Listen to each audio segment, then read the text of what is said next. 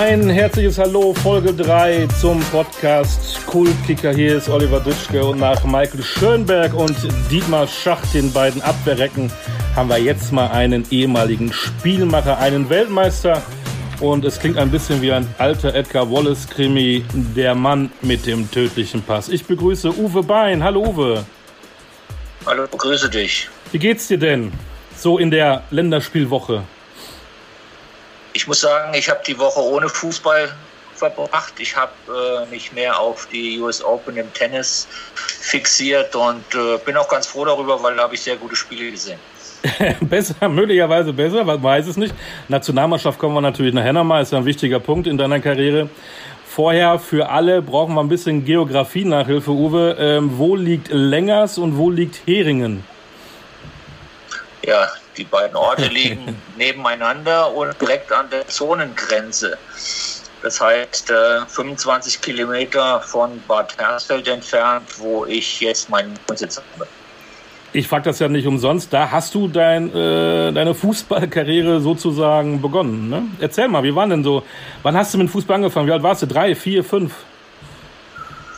Ja, so genau weiß ich das nicht mehr, aber äh, ich glaube so ab äh, dem ersten Schultag oder so ungefähr. Natürlich vorher schon rumgebolzt, aber äh, ich glaube mit sechs so angefangen und äh, zu der Zeit gab es ja außer Fußball äh, nichts anderes. Äh, wir waren vier Jungs zu Hause und wenn die Schule zu Ende war, äh, sind wir am Sportplatz gegangen und haben uns mit anderen Jungs getroffen und haben den ganzen Tag Fußball gespielt, bis es abends dunkel wurde und äh, Mama zum Essen gerufen hat, mehr oder weniger. Was waren denn so deine ersten Stars, deine ersten Vorbilder? Vorbilder habe ich eigentlich, ja, in, am Anfang, wo ich angefangen habe, eigentlich überhaupt keine gehabt. Äh, später, wo ich ein bisschen älter war, äh, hatte ich dann Hannes Bongartz als, als Vorbild. Habe ich ihm mal bei einer persönlichen Begegnung erzählt und äh, war dann ein ganz nettes Gespräch zwischen uns beiden. Hat er sich gefreut? Er war ziemlich überrascht. Wieso? Ja, er hat halt damit gerechnet, dass ich ihn äh, als so als denjenigen Fußballer äh, empfunden habe oder gesehen habe, dem ich nacheifere. Du bist dann mit 18 Profi geworden. Ähm, wer hat dich zum Kick, zu Kickers Offenbach gebracht? Wo, wann hast du gemerkt, ey, ich kann ja auch mehr als nur in Heringen rumkicken? Ja, ich habe in Heringen ja bin von Längerster nach Hering gewechselt in der C-Jugend, weil da äh, mehr Möglichkeiten, mehr Möglichkeiten gab und habe natürlich alle Kreis- und Bezirksauswahlmannschaften durchgespielt in den, im Jugendbereich und dann auch Hessenauswahl gespielt. Und äh, ja, und dann haben wir auf, eigenen, auf eigene Initiative mehr oder weniger in Offenbach angerufen beim Herrn Huber und haben gefragt, ob wir, also ich und noch ein Kumpel von mir, ob wir zum Probetraining kommen dürfen. Ja. Ja, und das durften wir dann, sind in Offenbach gefahren und äh, nach dem ersten Training hat der Hermann äh, zu uns gesagt, äh, ihr könnt gerne im nächsten Jahr hier bei uns spielen. Ja, und dann hat er seinen Lauf genommen. Also ohne Berater, alles selbst gemacht damals noch.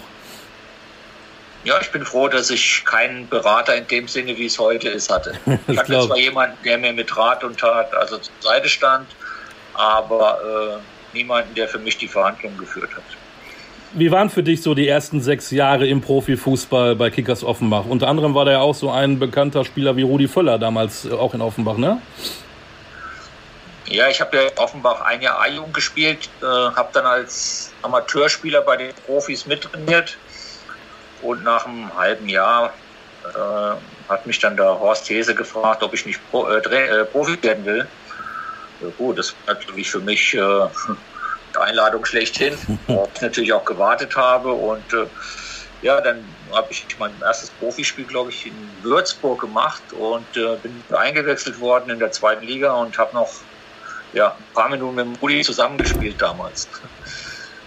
Kannst dich noch daran erinnern? Er vielleicht auch, hoffentlich. Äh, Kickers Offenbach war damals in der zweiten Liga. Hast du noch irgendwie äh, Draht zu, zu den Kickers von heute? Die sind ja mittlerweile in der Regionalliga. Ja, gut, wie sich der Fußball in Offenbach entwickelt hat, ist natürlich, wenn man das als ehemaliger sieht, nicht so schön. Aber ich habe eine super Zeit in Offenbach gehabt. Äh, äh, Step für Step nach oben gekommen, vier Jahre zweite Liga gespielt, immer im oberen Drittel im, um den Aufstieg mitgespielt. In einem Jahr war ich, glaube ich, sogar mit 25 Toren äh, Zweiter in der Torschützenliste und habe ja dann noch ein Jahr, haben es dann im dritten Lauf geschafft, mit den Kickers aufzusteigen in die Bundesliga äh, und habe dann 34 Spiele, glaube ich, in der ersten Liga im, im ersten Jahr gemacht und äh, 14 Tore geschossen. Also für mich war es ein sehr gutes Sprungbrett und äh, ja, es war sehr positiv. Woran liegt das, dass die Kickers eigentlich überhaupt im deutschen Fußball äh, keine Rolle mehr spielen? Ja, eigentlich liegt das an den, an den Traditionsvereinen schlechthin. Wenn man, wenn man überlegt, äh, welche Traditionsvereine in der dritten Liga oder teils vierte Liga mittlerweile spielen, äh, ich kann nicht sagen, woran es liegt, aber äh, diese Vereine haben mit Sicherheit viel, viel verkehrt gemacht. Nach Offenbach, nach sechs Jahren Offenbach, dann zum ähm, größeren 1. FC Köln. Deine Mitspieler waren Hessler, Litbarski, Alov, Schumacher. Das war dann schon ein Schuh größer als bei den Kickers, oder? Ja, das war für mich auch, äh, ich sag mal, den, als ich nach Köln kam und zum ersten Training da aufgeschlagen habe, wenn du dann mit äh, sechs, sieben Nationalspielern auf einmal trainieren darfst, das ist schon was ganz anderes. Und äh, aber ich hatte in Köln einen sehr guten Start. Wir haben, das kann ich mich noch gut daran erinnern, wir haben einen Kreis gespielt, 5 gegen 2. Und äh, da wird man ja als Neuer dann so ein bisschen ja, getestet, mehr oder weniger. Meine erste Aktion war mehr oder weniger, äh, ich glaube, Pierre Litbarski habe ich einen durch die Beine gespielt beim 5 gegen 2 und da war ich akzeptiert.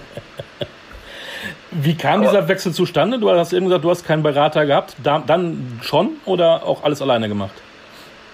Ja, die Verhandlung habe ich dann selber gemacht. Äh, ich weiß gar nicht, wer auf, irgendjemand ist auf mich zugekommen, hat der erste FC Köln hat Interesse an dir und äh, ja, dann habe ich mich mit dem Karl-Heinz Ziel getroffen und dann hat das seinen Weg genommen. War das für dich sportlich ein enorm großer Schritt oder warst du eigentlich auch so talentiert, dass der Schritt von Offenbach nach Köln für dich dann gar nicht so groß war? Ja, es ist, ich denke mal, es ist schon äh, ein Unterschied, wenn man äh, vom Abstieg, Absteiger mehr oder weniger, was wir ja damals waren, zum äh, Club wie 1. FC Köln kommen mit den äh, Pokalsiegen und Meister sind sie, glaube ich, ja auch schon gewesen. Äh, das schon, war schon irgendwie was Besonderes für mich. Aber äh, ich hatte da keine Angst vor, weil ich habe vier Jahre zweite Liga, ein Jahr erste Liga gespielt und ich äh, hatte auch Selbstvertrauen und wusste, was ich kann und hatte auch äh, das Selbstvertrauen äh, zu sagen, da setze ich mich durch wenn ich jetzt so die Städte sage, Gijon, Prag, Hammarby, Lissabon, Waregem, weißt du, worauf ich hinaus will, oder? Ich denke, das waren äh, Europa League oder äh, UEFA-Pokalgegner damals. Das war ja eine kuriose Saison, 91, 92. Äh, ihr habt ja eigentlich in dieser ganzen Saison mit dem FC gegen den Abstieg gespielt. Gleichzeitig seid ihr durch Europa getingelt und seid bis ins Finale gekommen. Äh, wie, wie kam diese Diskrepanz zwischen Bundesliga und internationalem Geschäft? Das ist eine gute Frage. Ja, in der Bundesliga hat es halt, halt nicht so funktioniert und äh, wir waren jetzt nicht akute Abstiegsgefahr, aber wir hatten immer, äh, sagen wir mal, die, die Möglichkeit mit zwei Niederlagen richtig tief reinzurutschen. Das ist zum Glück damals passiert. Und in der, im UEFA Cup haben wir ja, 120, 130 Prozent jedes Spiel gespielt und äh, sind da, glaube ich, auch verdient bis ins Finale gekommen wo wir dann äh, sehr unglücklich und durch Entscheidungen der UEFA unser, unser Endspiel in Berlin austragen mussten und nicht in Köln spielen durften. Äh, ich denke, das hat uns vielleicht auch den Titel gekostet. Ja, da war ja was irgendwie mit äh, in, in Belgien mit, mit irgendwelche Randale der Fans und deswegen durftet ihr in nur 300 Kilometer entfernt äh, euer ja. Endspiel machen. Und damals war es noch Hin- und Rückspiel. Ihr hattet 5 zu 1 in Madrid, glaube ich, verloren. Ja. Aber immerhin das Rückspiel dann 2-0 gewonnen. Da hat ein Herr Uwe Bein sogar noch ein Tor geschossen. Stimmt. Aber das war vielleicht dann doch was anderes, als wenn man dann in Köln spielt, oder? Ja, wir, wir wussten ja auch, dass, dass, die Spanier, wir hatten auch in Berlin noch die Möglichkeit, das Spiel umzudrehen. Und wir wussten ja auch, dass die Spanier, äh, gerade wenn sie in Deutschland spielen, äh, sich schon ein bisschen schon ein bisschen Angst hatten und Respekt hatten. Und wir sind, glaube ich, früh in Führung gegangen im, im Rückspiel und haben das 2-0 dann gemacht. Wenn man dann vielleicht das 3-0 irgendwann eine Viertelstunde vor Schluss macht, dann äh, ist in so einem Spiel natürlich dann noch alles möglich. Aber das ist uns halt nicht gelungen. Aber ich sage immer, wenn wir in Köln vor eigenem Publikum gespielt hätten, hätten wir das 5-1 noch wettgemacht. Ja. Hast du noch Erinnerungen an diese anderen Spiele in Gijon, in Prag, in, in Hammerby? Da, da habe ich irgendwie gelesen, da war auch so Nebel oder Lissabon. Nee, eigentlich gar nicht. Ich weiß nur, dass ich in, in Köln äh, fast in jedem äh, UEFA-Pokalspiel ein Tor gemacht habe. Deswegen hatte ich auch den Namen Mr. Europa Cup. Oh. Unter welcher Schlagzeile würdest du diese drei Jahre Köln sehen? Ich war nur zwei in Köln. Zwei? Warst du nicht 84 bis 87 da? Ja, zwei Spielzeiten. Zwei Spielzeiten. Ja, eigentlich war es eine, äh, eine sehr ja, wie soll ich sagen, wechselhafte Zeit, weil ich war ein Dreivierteljahr in Köln verletzt, hatte zwei Bänderrisse im Sprunggelenk, habe zwar immer wieder schnell den Anschluss gefunden, aber die Zeit hat mir dann doch schon irgendwo gefehlt. Aber in Köln äh, habe ich mich, glaube ich, schon in das, ins äh, Notizbuch einiger anderer eingetragen durch die Leistung und äh, ja, das sollte dann alles zwei Jahre später erst äh, passieren. Wenn wir, wir haben es eben verglichen mit Offenbach und, und heute äh, erst FC Köln. Heute hast du noch Kontakte zum FC? Gibt es da noch irgendwelche Verbindungen? Ja, zu dem einen oder anderen Spieler habe ich noch Kontakt. Äh, ja, wenn man im Verein, wenn wir jetzt mit der Eintracht dort spielen und ich dabei bin, äh, trifft man den einen oder anderen auch mal wieder. Aber so jetzt äh, den, den Kontakt jetzt wöchentlich oder monatlich, der ist nicht da. Warum schafft der 1. FC Köln es nie, mal konstant in der ersten Liga zu bleiben und nicht nur immer gegen den Abstieg zu spielen, vielleicht auch zwischen 6 und 12 einfach mal zu landen und zwar Jahr für Jahr? Ja, die Frage möchte ich und kann ich auch gar nicht beantworten, weil äh, da bin ich so weit weg äh, und von außen da äh, irgendwas zu sagen, es ist immer schwierig, äh, ob es jetzt an der Vereinspolitik liegt, ob man die falschen Spieler holt oder, oder wie auch immer, die falschen Trainer, ich weiß es nicht. Das äh, kann ich mir auch nicht anpassen, da ein Urteil abgeben. Okay, bevor du zur Eintracht äh, gekommen bist, wieder ein Wechsel. Und da ruft die Frau an. äh, nicht so wichtig. nicht so wichtig, war die Ehefrau. Bevor du zu Eintracht gekommen bist, da kommen wir gleich noch zu, äh, warst du aber auch noch beim HSV, auch wieder ein traditionsreicher Verein. Äh, wie kam dieser Wechsel zustande? Oh, das war ganz kurios. Äh, der Michael Mayer war Manager beim FC damals und Christoph Daum war Trainer. Und dann wurde der Manager gewechselt, Udo Latte kam und Christoph Daum wollte Icke Hessler und mich weghaben, abgeben. Weißt du warum? Ja, anscheinend haben wir ihn fast, ich weiß es nicht, keine Ahnung, weiß ich bis heute nicht. Auf jeden Fall äh, war ich nicht der Spieler für, für Christoph Daum. Und äh, dann hat der Udo Latex sein Veto eingelegen. Äh, das geht nicht. Äh, wir können jetzt zwei, die kicken können, weggehen lassen. Und dann äh, ist der Icke geblieben. Ich hatte ein Angebot vom HSV. Ja, bin dann nach Hamburg geflogen, habe mich mit dem Felix Magath getroffen und habe ihm mehr oder weniger per Handschlag zugesagt und äh, bin dann nach Hamburg gewechselt. Wie war die Zeit für dich?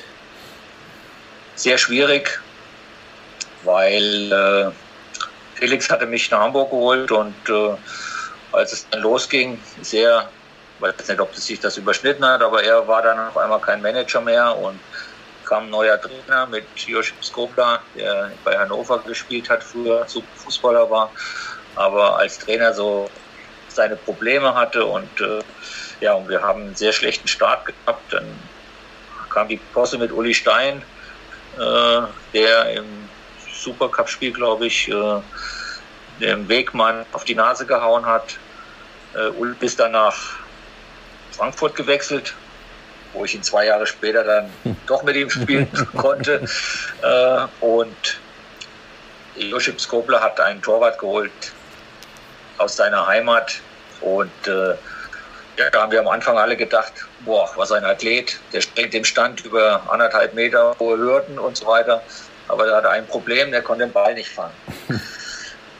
und das, so schlecht jetzt war er nicht, aber äh, wie es dann halt so läuft, im ersten Spiel in, in München hat man sechs Stück gekriegt und ja, dieses, der Anfang lief ganz schlecht und äh, der Trainer wurde dann entlassen und ja, dann war weder Trainer noch da, noch Felix Magath und dann wurde Willi Reimann Trainer und äh, ja, der kannte viele Spieler, mit denen er schon zusammen gespielt hat und so weiter und ja, ich war dann sozusagen ein Fremder und ja, hatte im Prinzip keine Chance bei ihm.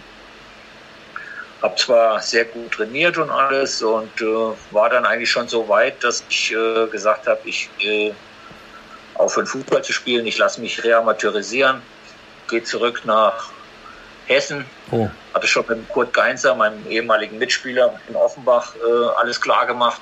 Der war Trainer in Aschaffenburg. Recht gut, wenn ich die Freigabe bekomme, äh, lasse ich mich reamatisieren und, und komme zu euch. Äh, der Reimann hat sie mir aber nicht gegeben. Ich war Zum Glück. Zehn, zehnmal bei ihm in der Kabine nach, nach allen möglichen Szenarien, und, äh, aber er hat mich nicht freigegeben. Ja, wie es dann so kommt, haben wir in Bochum Pokalspiel gehabt und äh, haben dort verloren im Halbfinale. Und da das Theater mit Auswechslungen mit seinen Spielern und dann haben irgendwelche gegen ihn geschossen. Und da hat er auf einmal das nächste Spiel Bruno Labbadia, Spörl und mich spielen lassen. Wir haben gewonnen. Auf einmal war ich in der Mannschaft. Und ein halbes Jahr später war ich Nationalspieler. Also sehr kurios. Sehr, sehr kuriose Geschichten alles, aber äh, letztendlich äh, war ich stinke sauer auf ihn, aber letztendlich muss ich ihm auch noch dankbar sein, äh, dass er mir die Freigabe gegeben hat. Hammer. Aber du bist nicht lange da geblieben, denn dann, dann bist du 89 zur Eintracht gegangen nach Frankfurt. Da hast du 150 Spiele von deinen 300 ja gemacht. Äh, wie kam es dazu? Hat Uli Stein dich da nach Frankfurt geholt? Äh, nein, ich hätte, ich hätte in Hamburg äh, meinen Vertrag auf 100 Prozent verlängert, weil ich eine sehr gute Zeit in Hamburg hatte. Äh, habe dann äh, einen Anruf von Bernd Hölzenbein bekommen, der Spieler eigentlich Spieler aus Hessen wieder zurück nach Hessen holen wollte, ah. wie, wie, meine Person und Ralf Falkenmeier. Und äh, ja, ich habe dann äh, mit Erich Ribbeck verhandelt in Hamburg. Äh, hatte vorher ein Gespräch mit Felix Beckert, äh, der mich angerufen hatte und mir so einen kleinen Tipp gegeben hat, weil er wusste, was ich verdient habe. Und äh, hat mir mehr oder weniger so einen Tipp gegeben, was ich verdienen könnte oder kann, was auch meiner Leistung entspricht und so weiter. Ja, und dann bin ich in Verhandlungsgespräch mit Erich Ribbeck gegangen und habe ihm nur gesagt, Herr Ribbeck, wenn ich das verdiene, was der Thomas van Hesen verdient, dann können wir hier jetzt und gleich den Vertrag machen. Ja, und wie das dann so ist, äh, der Manager, ja, ja, äh, das, das, können wir machen, der verdient das und das. Und dann äh, habe ich ihn nur angeguckt, bin aufgestanden und habe das Gespräch beendet. Weil? Und, und, das lief, ja, weil der Abstand äh, enorm war. Ja. ja, und das Ganze hat sich dann äh, wiederholt, fünfmal mindestens. äh, in der Zwischenzeit habe ich aber in Frankfurt äh, bei dem Bernd Hölzenbein zugesagt. Und äh, ja, und dann, wie soll ich sagen, äh, als wir am Ende des Tages äh, hat Erich Ribbeck war bei, den, bei der Summe, die ich eigentlich verdienen wollte. Nur, äh, ja, das hat sich dann äh, erledigt, weil ich ja da schon in Frankfurt unterschrieben oder zugesagt hatte. Aber da hast du das bekommen, was du wolltest in Frankfurt. Ja, aber das war nicht der Grund, nach Frankfurt zu gehen. Der Grund war ganz einfach, äh, die Eintracht wollte mich und äh, Erich Ribbeck für den HSV äh, wollte mich im Prinzip auch noch, aber äh, für Voraussetzungen oder zu Voraussetzungen, die einfach nicht äh, mehr, die nicht angebracht waren. Aber das ist dann die Geschichte Uwe Bein und Eintracht Frankfurt. Das hat dann auch gepasst, auch die ganze Zeit, oder? Ja, das hat von, von A bis Z gepasst. Ich habe mich vom ersten Tag an äh, sehr, sehr wohl gefühlt in Frankfurt. Äh, die, die Fans haben mich akzeptiert vom ersten Spiel an, obwohl ich vom, dann von der einer Main-Seite kam oder da schon mal gespielt hatte. Nee, Frankfurt war vom, vom ersten Tag an, äh, denke ich, sehr, sehr gut und es war die absolut richtige Entscheidung und war auch äh, meine eigentlich mit die schönste Zeit in meiner Karriere. Da hatten wahrscheinlich auch aufgrund des Fußballerischen auch sicherlich Jörg Berger und Dragoslav Stepanovic ihre, ihr Anteil, ne? weil die ja so einen Fußball spielen lassen haben, der genau zu dir gepasst hat. Ja, es war sehr, sehr angenehm, äh, mit, unter Jörg Berger zu trainieren, war immer lustig und haben sehr, sehr viel Spaß gehabt und haben ja auch, eine, haben ja auch gute Leistung gebracht. Ja, und Steppi hat mir einfach äh, das Vertrauen geschenkt und äh, ja, mich, mich machen lassen, mich spielen lassen. Der hat immer gesagt, wenn du zehnmal schlechten Ball gespielt hast, dann spiel den elften auch, dann der entscheidet das Spiel. Und äh, ja, dann, dann brauchtest du auch Spieler, die auch keine Gedanken zu machen äh, oder Angst zu haben, wenn du mal zwei, drei T-Teste gespielt hast. Dann hast du halt den nächsten gespielt und äh, irgendwann hat es gepasst. Du man hat es immer so gerne gesagt, diesen Begriff, du warst so ein Spielmacher. Gibt es das heute eigentlich noch, den Spielmacher? Ja, gute Frage. Ja, normalerweise ein, ein, ein Messi ist natürlich normalerweise ein Spielmacher schlechthin, aber er spielt ja nicht auf dieser Position hinter den Spitzen. Er spielt ja äh, weder vorne im Zentrum oder, oder spielt hinten dran, auf der Seite. Äh, diese, ich glaube, diese, diese Zehnerposition äh, gibt es in den neuen Systemen der Trainer nicht mehr. Woran liegt das? Ist das, weil alles immer teambezogen ist? Auch der, der, der Abwehrspieler muss kicken können, muss einen Spielaufbau beherrschen können. Ist das so, weil jeder alles machen muss? Nein, es hat sich halt, es hat sich halt sehr, sehr viel geändert und äh, ich tue mich schwer damit, äh, das zu verstehen, weil wenn mir irgendjemand sagt, die spielen mit einer flachen Vier oder einer hinteren oder einer versteckten Sechs oder sonst irgendwas, das sind alles äh, Wörter oder Sachen für mich, die ich einfach nicht nachvollziehen kann und äh, das verkompliziert das ganze Fußballspielen und äh, wenn ich, glaube, manche Spieler haben ihr Problem damit, äh, das zu verstehen, was sie überhaupt machen sollen. Äh, ich denke, das Einfache ist doch immer noch, äh, man sagt den Spielern äh, die Abstellung, dann gehen die raus und jeder hat eine Aufgabe und äh, aber nicht, was die dann alles für, für Vorgaben haben, in welche Räume sie laufen müssen und Laufwege. Wenn früher uns einer erzählt hat, sag mal, den Laufweg vom Andi Möller oder vom Toni Jeboa. Das heißt, wenn ich einen Ball habe, wissen die, wo sie hinlaufen müssen. So einfach. Das, war, das war's die wussten, ich wusste, wo ich hinspielen muss, äh, weil die die Situation erkannt haben, wo der freie Raum war, wo ich hinspielen kann oder umgekehrt.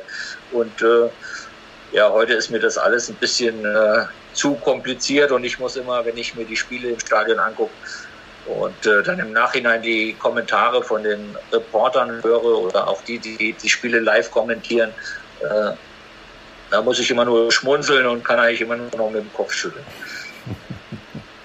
150 Bundesligaspiele für Eintracht Frankfurt. Gibt es eins, jetzt in positiver, ich will gar nicht von diesem Rostock-Spiel reden, äh, 92, das letzte. Äh, gibt es ein Spiel, wo du sagst, das war mein Bestes, an das erinnere ich mich am liebsten?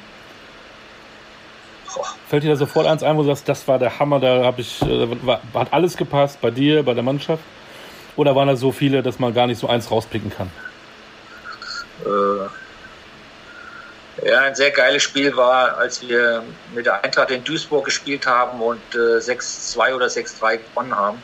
Äh, das war ein sehr ein Spiel, ein Spiel, was ich noch äh, gerne in Erinnerung habe, weil da sind mir einige Kunststückchen, Kunststückchen gelungen.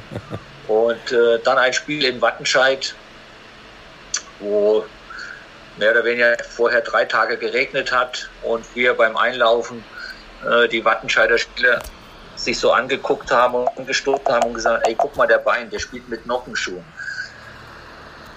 Ja. Und äh, es war für mich normal. Ich habe auch bei Regen und bei Nässe mit Schuhen gespielt und äh, das war für die nicht nachvollziehbar und haben sich da lustig gemacht und ihre Späße und äh, nach dem Spiel hat aber keiner mehr einen Spaß gemacht, weil wir hatten 4-0 gewonnen. Ich hatte zwei Tore geschossen und habe Toni, glaube ich, zwei aufgelegt. Das sind dann halt so Spiele, wo man sich gerne dran erinnert. Aber ansonsten habe ich sehr, sehr viele äh, Spiele bei über drei, bei 300 Bundesligaspielen und 120 Zweitligaspielen. Äh, da ist es schwer, dann einzelne Spiele rauszupicken. Hängt dir dieses Spiel in Rostock äh, 92 noch sehr nach oder ist das abgehakt? Fußball 2000, kurz vor der deutschen Meisterschaft und dann. Es sollte nicht sein. Ich äh, sollte wohl kein deutscher Meister werden in, in der Bundesliga mit irgendeinem Verein oder Pokalsieger. Aber äh, ja, was soll man dazu, was soll man sagen? Äh, klar wäre es schön gewesen, wir hätten es auch schaffen müssen, äh, aber es war halt nicht so. Und äh, trotzdem bin ich absolut mit dem zufrieden, was ich äh, bei den Vereinen, wo ich gespielt habe, geleistet habe und glaube ich kann auch sehr positiv und sehr stolz auf meine Karriere zurückblicken. Bisschen ähnelte ja damals die Saison so kurz vor einem großen Erfolg äh, an die Saison der Eintracht in der letzten äh, Spielzeit, kurz vor Einzug in die Champions League, dann doch hinten raus. Ähm, dann nur in An- und Abführung Euroleague, so nah dran. Äh, analytisch gesehen hat das immer noch damit zu tun, dass Bobic, Hütter, Hübner alle gegangen sind und Unruhe in die Mannschaft damit transportiert haben? Ja, selbstverständlich. Äh, wenn man, wenn der Sportchef sagt, er, er will weg und zieht das durch, äh, wenn ein Trainer äh, dann vor einem Spiel gegen seinen zukünftigen Verein mitten in der Saison sagt, er hört bei uns auf und wechselt zu dem Verein, das passt alles nicht. Das ist einfach, ja, wie soll ich sagen, eine, eine Unsitte und das gehört sich auch nicht. Und ich habe heute Morgen gerade mit jemandem telefoniert, der sagt, habe ich auch gesagt, der hätte doch unserem Vorstand sagen können, er wechselt am Ende der Saison, geht nach Gladbach, alles kein Problem, aber das Ding hätte man am Ende der Saison publik machen müssen und nicht sechs Spieltage vor Schluss. Und äh, man hat es ja in der Vergangenheit auch schon bei anderen Clubs gesehen, wenn sowas passiert ist, äh, ist der sportliche Erfolg dann am Ende nicht so war, wie man sich das vorgestellt hat. Wir haben trotzdem die Euroleague geschafft und äh, ich glaube, das ist auch in Ordnung. Aber es hätte schon das i-Tüpfelchen sein können in der Saison. Und ohne dieses Theater wäre es meiner Meinung nach auch äh, passiert. Jetzt bist du auch Markenbotschafter der Eintracht, du bist viel unterwegs, auch im Namen der Eintracht. Jetzt haben die, hat die Eintracht mit äh, Markus Krösche und Oliver Glasner da auch neue Besetzungen. Wie kommt das draußen so an, nachdem der Start ja jetzt auch nicht unbedingt so erfolgreich war? Ja, ich habe bisher nur mit. Äh, jetzt muss ich erstmal. Oh, jetzt habe ich einen Hänger. ja.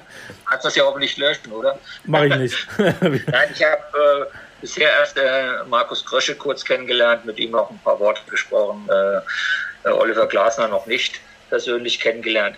Äh, ich denke, die Eintracht hat zwei Profis geholt, die auch in der Vergangenheit äh, schon gezeigt haben, äh, dass sie gute Arbeit abliefern.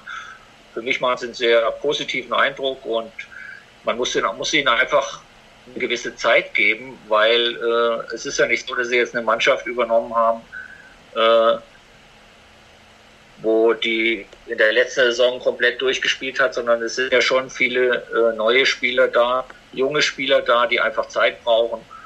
Und ich sehe es so, wir werden mit Sicherheit eine sehr ordentliche Saison spielen, aber die Jungs brauchen noch ein bisschen Zeit und die müssen einfach, das Umfeld muss ihnen das einfach geben und äh, die Fans natürlich auch.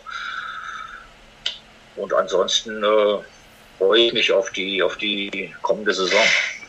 Ähm, eigentlich von den, von den wichtigsten äh, Spielern ist ja eigentlich nur der Silver weg, der andere Silver zu RB Leipzig.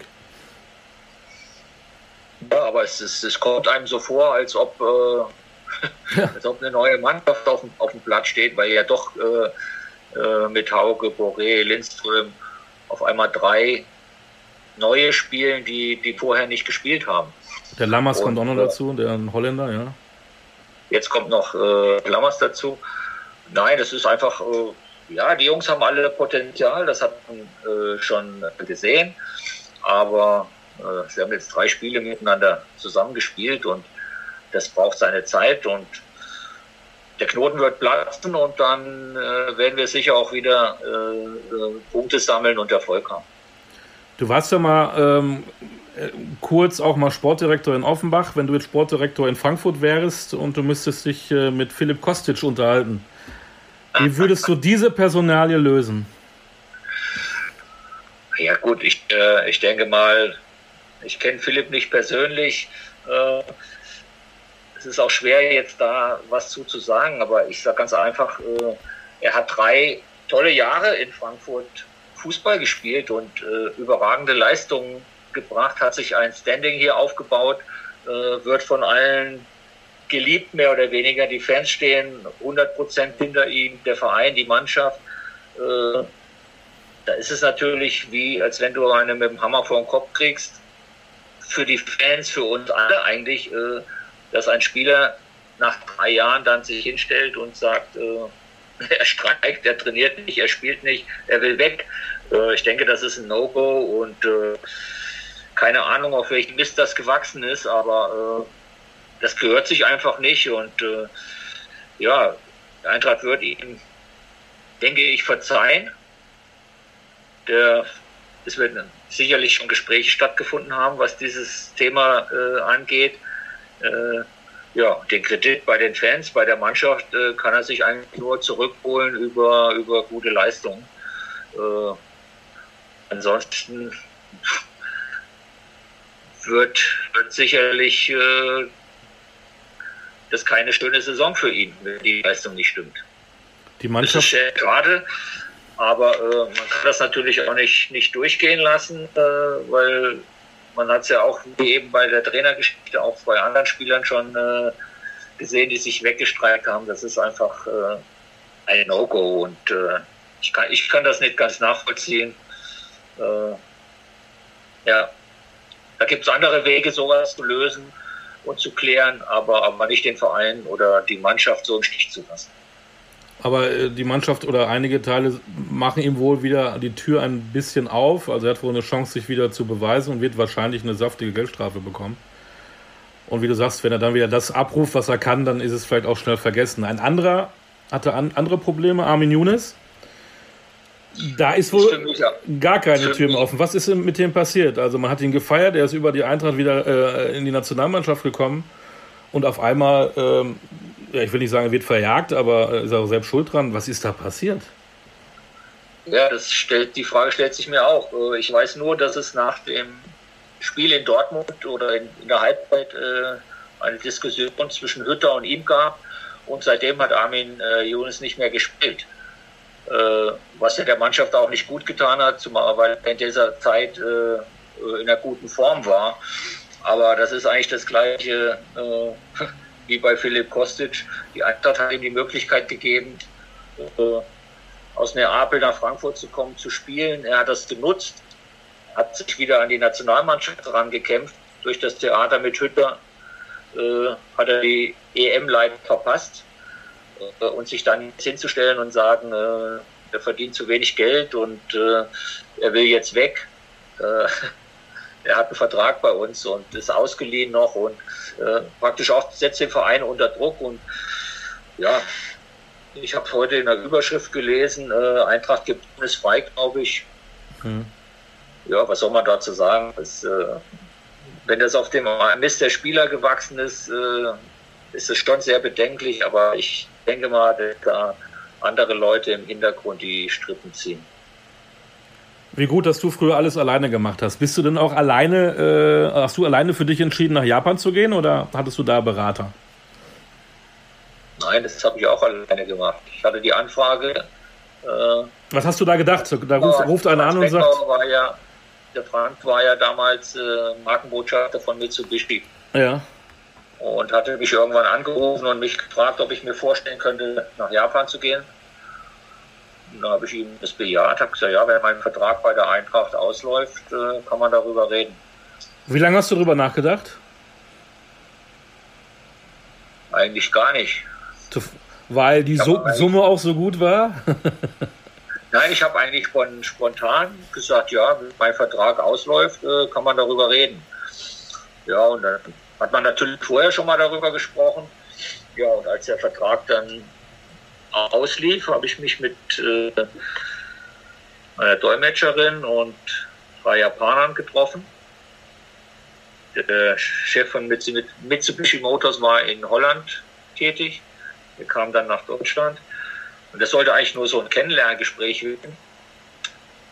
Aber äh, ja, an dem Tag beim ersten Treffen nach zwei Stunden hatte ich meinen Vertrag mehr oder weniger nicht unterschrieben, aber per Handschlag besiegelt.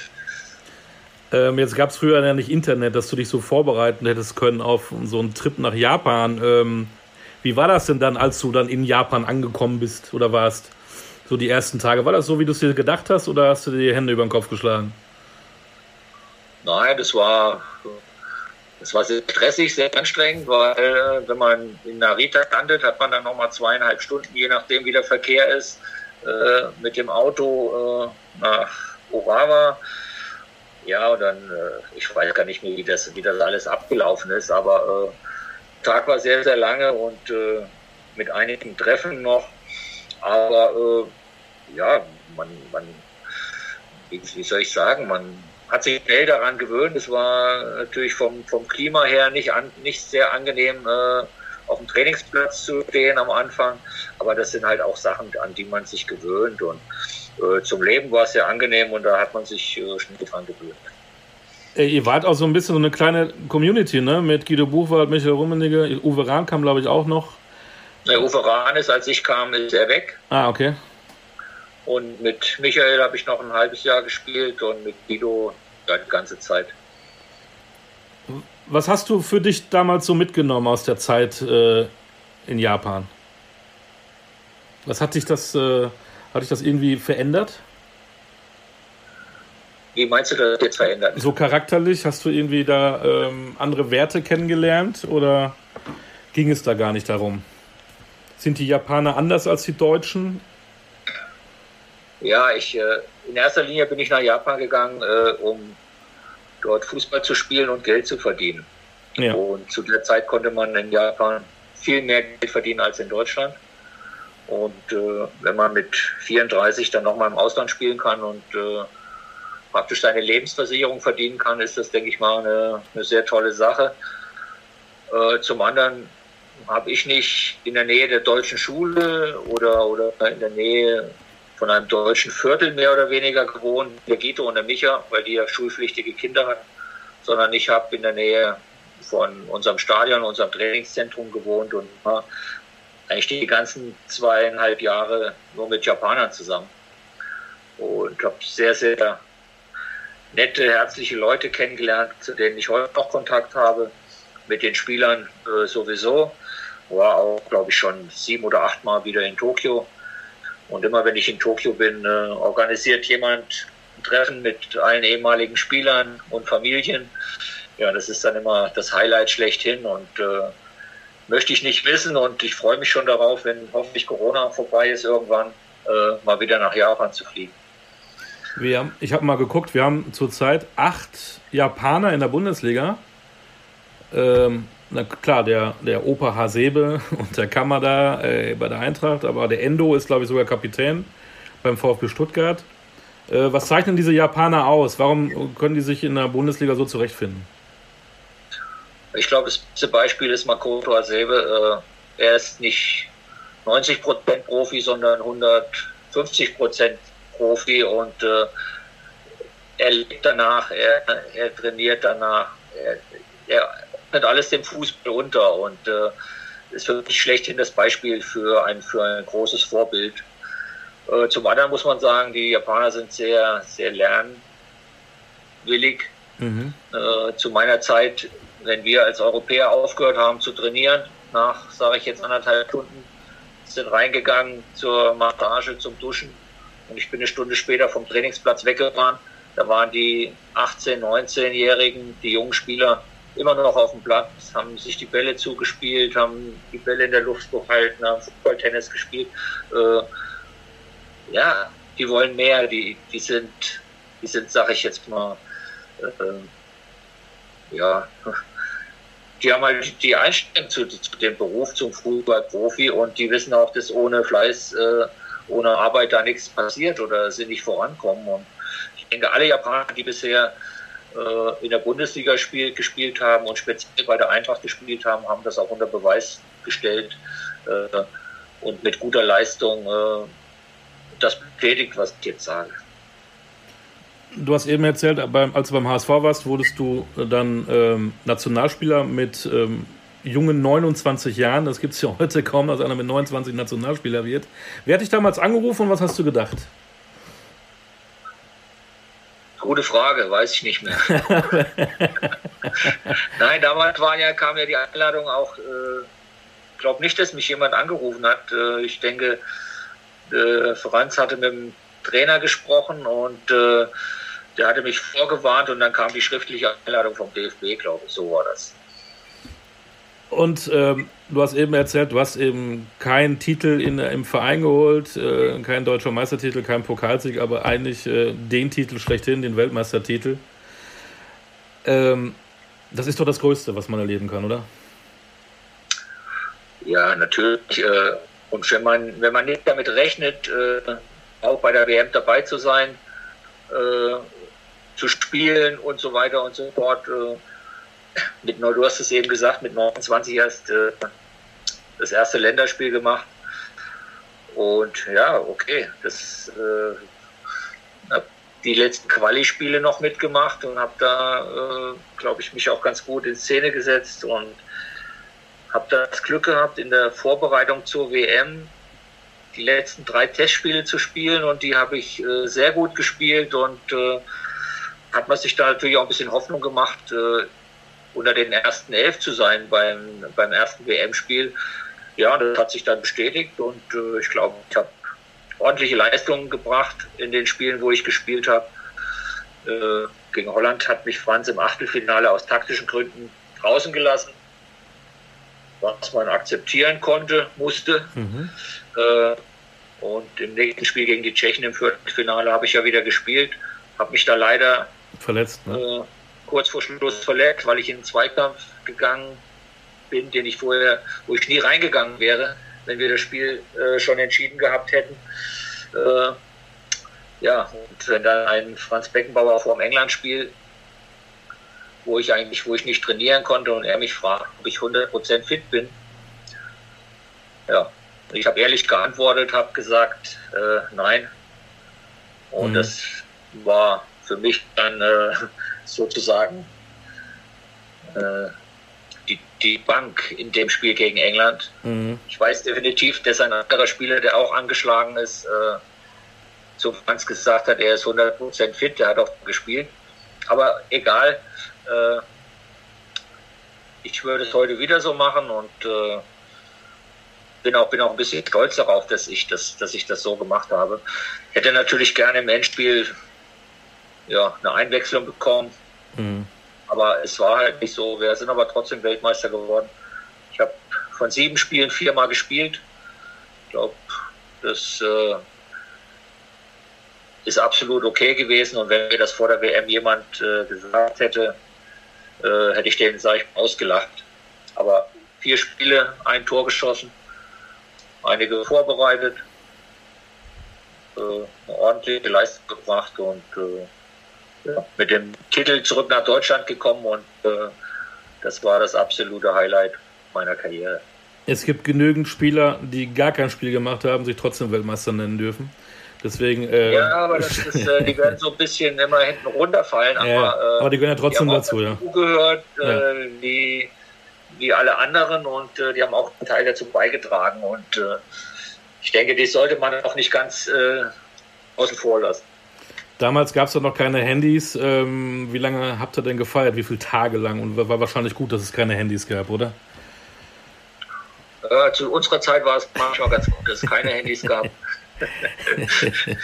Spaß beiseite. Nein, äh, ich weiß es gar nicht. Wir haben die Nacht nach dem Spiel durchgemacht, mehr oder weniger. Ja. Einen Riesenempfang in Frankfurt gehabt mit den Fans, offene Autos, in dem Römer gewesen. Dann irgendwann abends nach Hause gekommen und äh, todmüde ins Bett gefallen. Und erst zwei Tage später oder was mit Freunden getroffen und äh, haben wir es dann aber richtig krachen lassen. So soll es auch sein. Jetzt haben wir äh, zu Beginn des Podcasts äh, Kultkicker mit der Nationalmannschaft angefangen. Jetzt haben wir quasi mit der Nationalmannschaft aufgehört. Was, was ist denn eigentlich anders äh, heute zu der Zeit damals, was die Nationalmannschaft angeht? Kannst du jetzt äh, den kompletten Kader ähm, dieser Nationalmannschaft aktuell eigentlich runterbeten? Ich hätte da meine Probleme. Oh, wenn ich lang genug Zeit kriege, kriege ich sie alle rund, kriege ich alles hin, ja. Wie viel Zeit brauchst du denn? Zwei Tage? Nein, das wird man jetzt in dem Podcast schon hinkriegen. Nein, aber äh, ja, ich weiß es nicht, wie, wie, wie es heute bei den Jungs im Kopf ist, ob die, wie das wieder, wie, wie das sehen. Aber äh, zu unserer Zeit war es halt so, du hast äh, vor dem Länderspiel als Bundesligaspieler, als Nationalspieler äh, immer dem Tag entgegengefiebert, wo der Bundestrainer sein Aufgebot äh, bekannt gegeben hat und äh, dich gefreut, wenn du dabei warst. Ob das heute noch so, so ist, äh, weiß ich nicht. Äh, manchmal hat man den Anschein, äh, das ist für manche, ja gut, wir sind halt, wir spielen halt, wir sind dabei, aber ist halt so. Es, es ist sehr schwer, heute im, im Moment über die deutsche Nationalmannschaft zu reden da wird jetzt ein Sané, von dem ich sehr viel halte, der auch äh, meiner Meinung nach da äh, viel zu hart kritisiert wird und äh, äh schon ins Persönliche teilweise geht, das, das gehört sich einfach nicht. Äh, aber wenn ich einen Reporter höre, oh, hervorragend, äh, Sané läuft einem verlorenen Ball hinterher. Also sorry, das ist doch das ist doch das Normalste von der Welt, wenn ich, einen, wenn ich einen Ball verliere, dass ich dann auch die Rückwärtsbewegung habe und versuche, das wieder wettzumachen. Oder wenn ein anderer Mitspieler den Ball verloren hat, äh, äh muss ich als, als Nebenspieler einfach mal äh, 30 Meter Rückwärtsgang einlegen und dem helfen.